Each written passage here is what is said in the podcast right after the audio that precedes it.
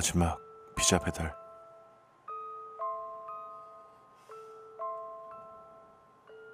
나는 마지막 배달을 위해서 피자를 들고 마당을 지나 현관문으로 향하는 중이었다. 그때 뭔가 딱딱한 게 옆구리를 찌르는 게 느껴졌다. 권총이었다. 차로 돌아가. 총을 든 괴한이 내게 귓속말을 하듯이 속삭인다. 조금이라도 소리를 내면 곧바로 죽은 목숨이야. 손에 들고 있던 피자 박스가 갑자기 무겁게 느껴지면서 손이 떨리기 시작했다. 제발, 제발 살려주세요. 나는 간신히 기어들어가는 목소리로 말을 꺼냈다. 차키는 주머니에 있어요. 꺼내가셔도 되니까 목숨만 살려주세요. 귀하는 내 옆구리에 총을 더 깊숙이 찔러 넣었다. 고통에 숨이 막혔다. 나는 그가 시키는 대로 뒤돌아 천천히 차로 향했다. 귀하는 도망가려고 수작을 부리면 곧바로 방아쇠를 당기겠다고 협박했다. 마침내 차문을 열고 자리에 앉자 배달 유니폼 등쪽이 땀으로 축축하게 젖어 있다는 걸 느낄 수 있었다. 귀하는 조수석에 앉아서 계속 총을 겨누고 있었다.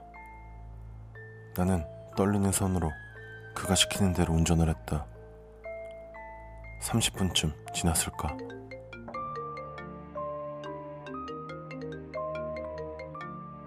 내 주머니에서 휴대폰 벨소리가 울렸다. 그는 한 손에 총을 든 채로 내 주머니에서 핸드폰을 꺼내 창 밖으로 던져버렸다. 야, 너는 운명이란 걸 믿어? 귀한이 내게 물었지만 난 대답할 수 없었다. 뭐, 나는 운명을 믿어. 네가 이렇게 완벽한 시간에 나랑 마주친 것도 운명인 셈이지. 그에게 하고 싶은 말들이 내 머릿속에 맴돌았다. 이게 내 마지막 피자 배달이었다고. 이 배달만 끝나면 나는 영웅과도 같았던 피자집 아르바이트를 그만두겠다는 꿈을 이룰 수 있었다고. 하지만 이젠 아르바이트가 아니라 내 인생이 끝날 수도 있는 위기였다. 나는 그를 화나게 할까봐 입을 열지 못했다. 그리고 그가 명령하는 대로 알 수 없는 길을 따라 운전할 뿐이었다. 귀하는 운전대를 잡은 내게 방향을 지시했고 마침내 한 주택가에 들어서자 어느 집 앞에 차를 세우게 했다. 자, 이제 저 집에다 피자를 배달하는 거야. 너는 그냥 피자 배달을 왔다면서 초인종만 누르면 돼. 그러면 뒷일은 내가 알아서 할 테니까. 만약 피자를 시킨 적이 없다면서 문을 안 열어주면 공짜로 줄 테니까 그냥 받아달라고 해. 그 사람을 해칠 건가요? 피자 박스를 받아든 나는 마지막 남은 용기를 쥐었자 그에게 말했다. 그는 눈살을 찌푸렸고 그 순간 심장이 멎는 듯한 기분이 들었다. 그냥 시키는 대로 해. 그는 딱딱한 목소리로 대답했다. 그 다음엔 도망가든 어쩌든 너 마음대로 하라고. 그는 말을 마친 뒤 잠시 기다리라고 했다. 배가 다 고프네. 피자는 뭐 박스만 보여주면 될 테니까 필요 없겠지. 그는 말을 마치자마자 내가 들고 있던 피자 박스를 열어서 두 조각을 꺼냈다. 그리고 피자를 먹기 시작했다. 한 조각을 더 꺼내려 손을 뻗던 그의 눈빛이 흔들렸다. 그리고 숨이 막히는 듯 캑캑거렸다. 그의 입에서는 거품이 삐져나왔고 눈에서 생기가 점차 빠져나가는 게 느껴졌다. 그는 곧 그대로 허물어지면서 총을 떨어뜨렸다. 나는 나를 바라보면서 죽어버린 그를 향해 말했다. 그 피자 너를 먹이려던 건 아니었는데.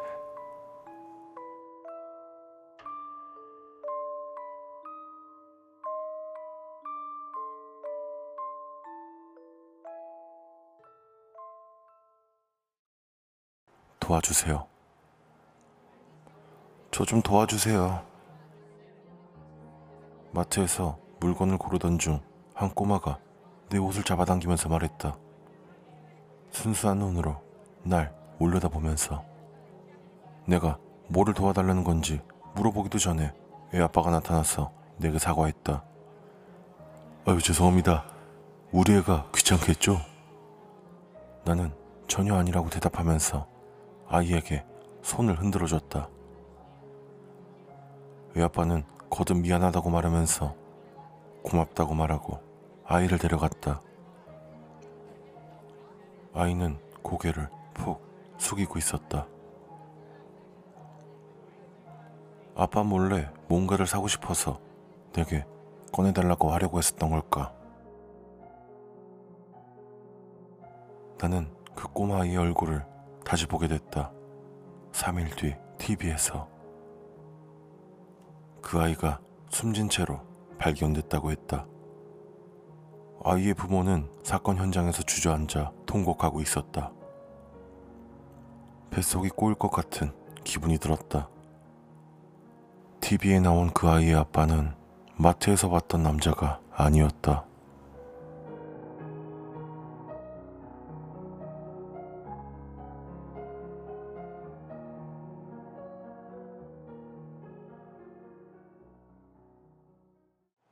고교 동창이 보낸 편지. 줄리에게 나는 아직도 내가 학교에 전화 왔던 첫날을 기억해. 나는 검은 후드티와 청바지를 입고 있었어. 점심시간이 될 때까지 누구랑 말도 덕지 못하고 땅만 보고 다녔지. 그러다 너를 보게 된 거야. 눈처럼 새하얀 드레스를 입고 있는 네가 혼자 앉아 있던 내 테이블 옆을 지나가는 모습. 햇살이 너의 옷과 머리카락에 반사되면서 아름다운 빛을 냈지. 그리고 너의 에메랄드빛 눈이 내 눈과 마주쳤을 때 심장에 뭐가 꽂히는 것 같은 기분이 들었어. 그게 내가 너를 본 첫 모습이야. 그리고 일주일쯤 지났을 때 너는 날 처음으로 도와줬었지. 하디 선생님이 우리한테 수학 숙제를 내줬을 때 그때 난 수학에 약했었기 때문에 숙제를 보는 순간 책상에 얼굴을 묻고 머리를 싸매고 있었어. 넌 그런 날 보고 다가와서 툭툭 치더니 숙제를 도와주겠다고 했지. 우리는 숙제를 하는 동안 하루 종일 같이 앉아 있었어. 농담을 주고받으면서 웃기도 하고 말이야. 서로 좋아하는 영화 얘기도 하고. 맞아. 할로윈 파티에 너를 초대했던 날도 기억해. 네가 나와 같이 가겠다고 했을 때 내 얼굴은 전구를 켠 것처럼 밝게 빛났지. 나는 얼른 집으로 달려가서 우리의 완벽한 데이트를 준비했어. 부모님을 졸라서 BMW를 빌려온 다음에 드라이브를 했지. 나는 매트릭스의 네오로 분장했고 너는 나니아 연대기에 나오는 얼음 여왕으로 분장했었지. 넌 항상 동화 같은 이야기들을 좋아했으니까. 우리는 파티에서 춤을 췄고 몰래 술을 섞은 음료를 너무 많이 마셔서 결국 토하고 말았지. 그런 상황에서도 웃어주는 네가 정말 아름다웠어.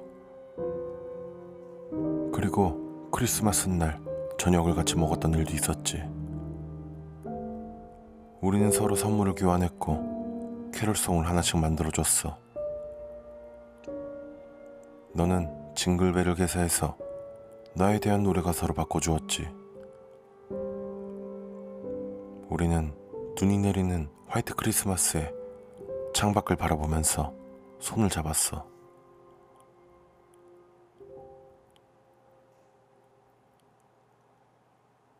나는 기억해. 지금까지 내가 위해 써놨던 일들이 실제로는 하나도 일어나지 않았던 걸. 너는 내가 오래된 영화를 좋아한다고 했더니 친구들과 함께 나를 놀렸지. 할로윈 파티에 초대했을 때는 창피하다면서 날 밀어 바닥에 넘어뜨리고 말이야.